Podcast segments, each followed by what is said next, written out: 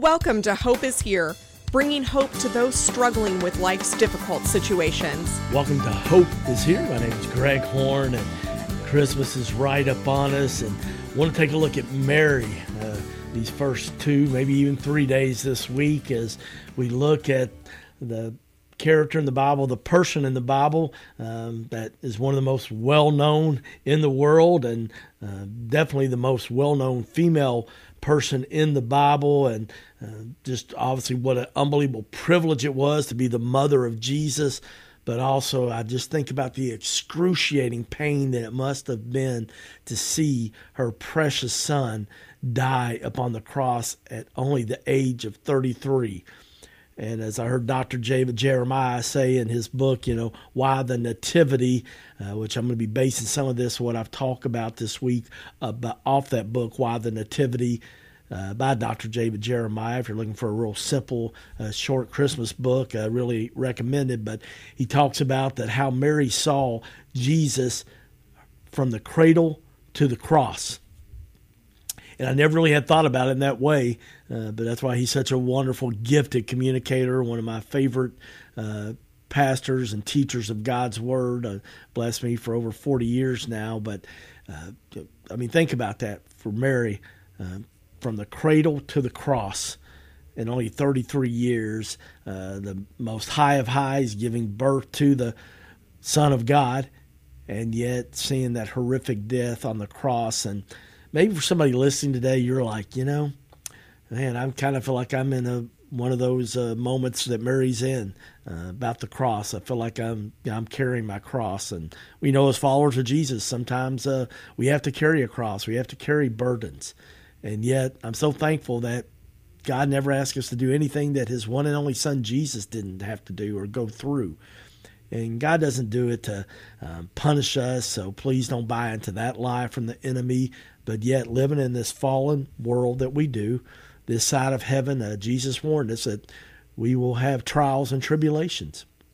So I want to encourage you today that God understands, and uh, you think about Jesus' precious mother Mary, she definitely understands uh, the joy of having a precious baby and a healthy baby boy, and then just, you know, parents are not supposed to bury their children. Uh, children are supposed to bury the parents and yet she saw that in the most horrific way.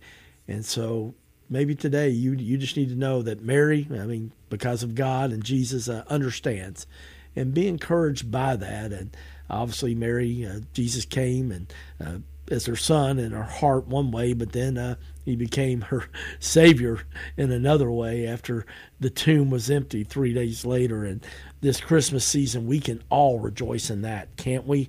And I'm so thankful to know uh, that God chose somebody like Mary. Uh, would not have been maybe the person that the world would have chosen. Somebody uh, that you know came from a rich family and uh, born in a palace, uh, you know, daughter of a queen and king or something, but uh, a, a, peasant, a teenager.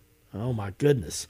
And yet, I want us to look at three characteristics in Mary's life. Uh, there's a lot of things that we could learn from her life, but three characteristics of godliness in Mary's life uh, today and tomorrow. And and uh, the first thing is that when you think about Mary, um, you know, right from the beginning, uh, it says in Luke chapter 1, verse 28, Blessed are you among women.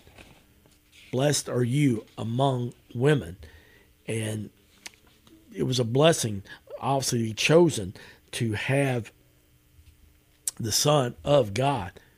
What a blessing it was.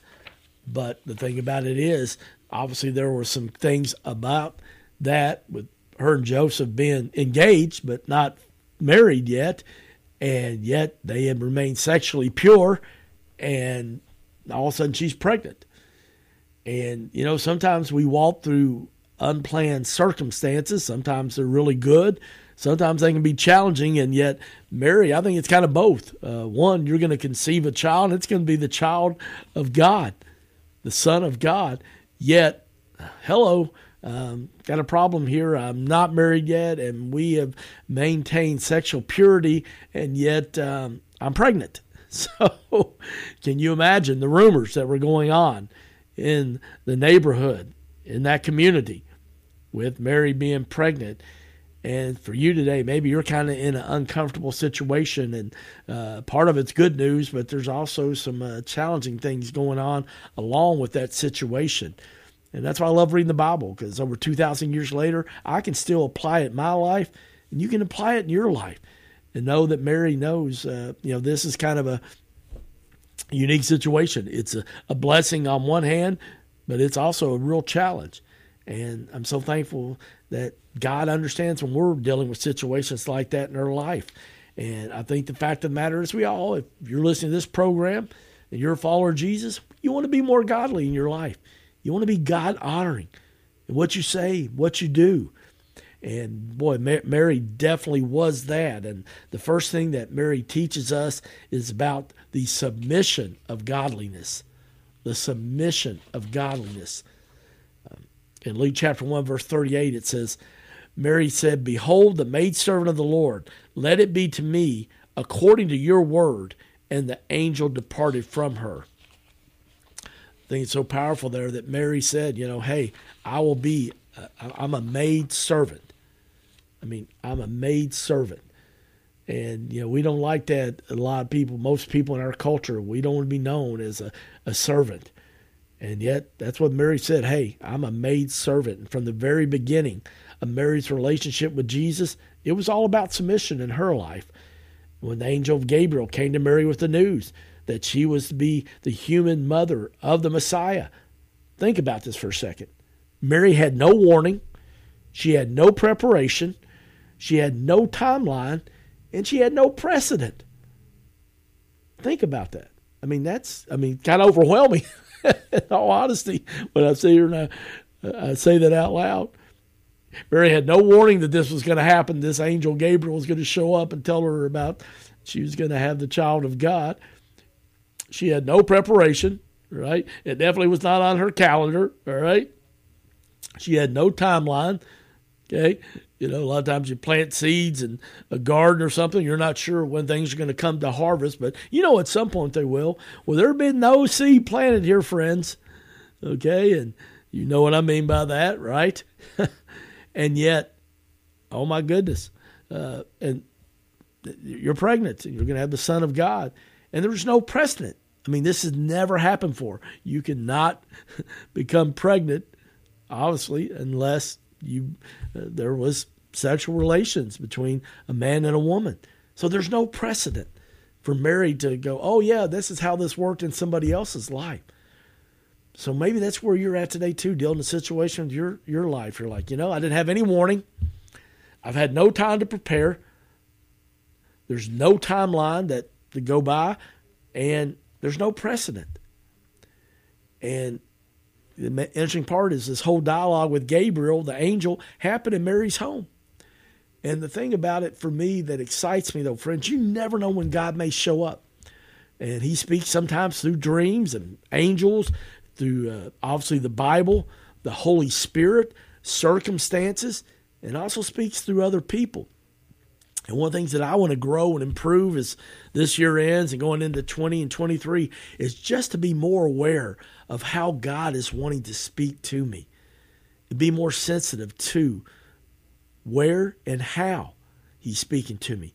Obviously, he loves to speak through his Word. Sometimes he speaks through worship, music, songs, through prayer, through a conversation with somebody, through something I see on social media, through a text, through an email, through a billboard, through the Holy Spirit. And the thing about it is, and I get excited because you never know each day where God might show up in your life. Amen.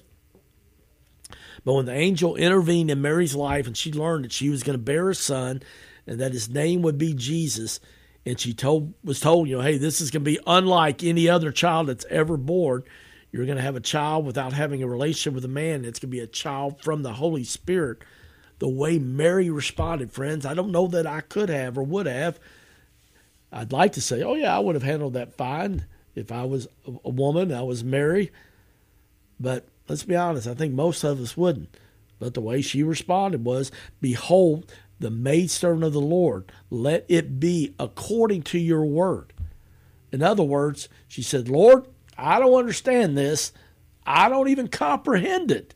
But whatever you desire, be it unto me. Let it be in my life according to your word.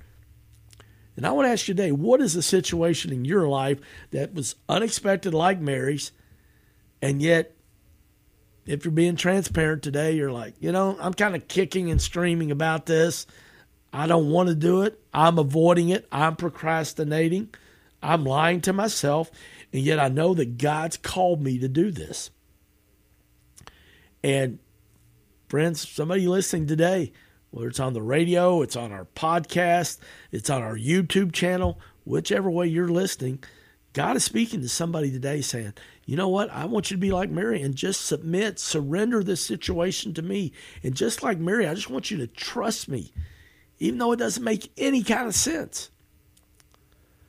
Remember today, friends, He's a good, good father. He loves to bless his kids. He's not some taskmaster. He's not some tight fisted God. He's a generous father. He's a good, good father. He loves to bless his kids, he loves to help his kids. And Mary just said, You know, don't understand this. Nothing to compare it to, no precedent. But you know what? I am going to surrender, and may it be unto your word that I'm going to make do this. But at the same time, if you're married, you got to kind of wonder why have I been favored to be the mother of Jesus? Why me out of all the women in the world?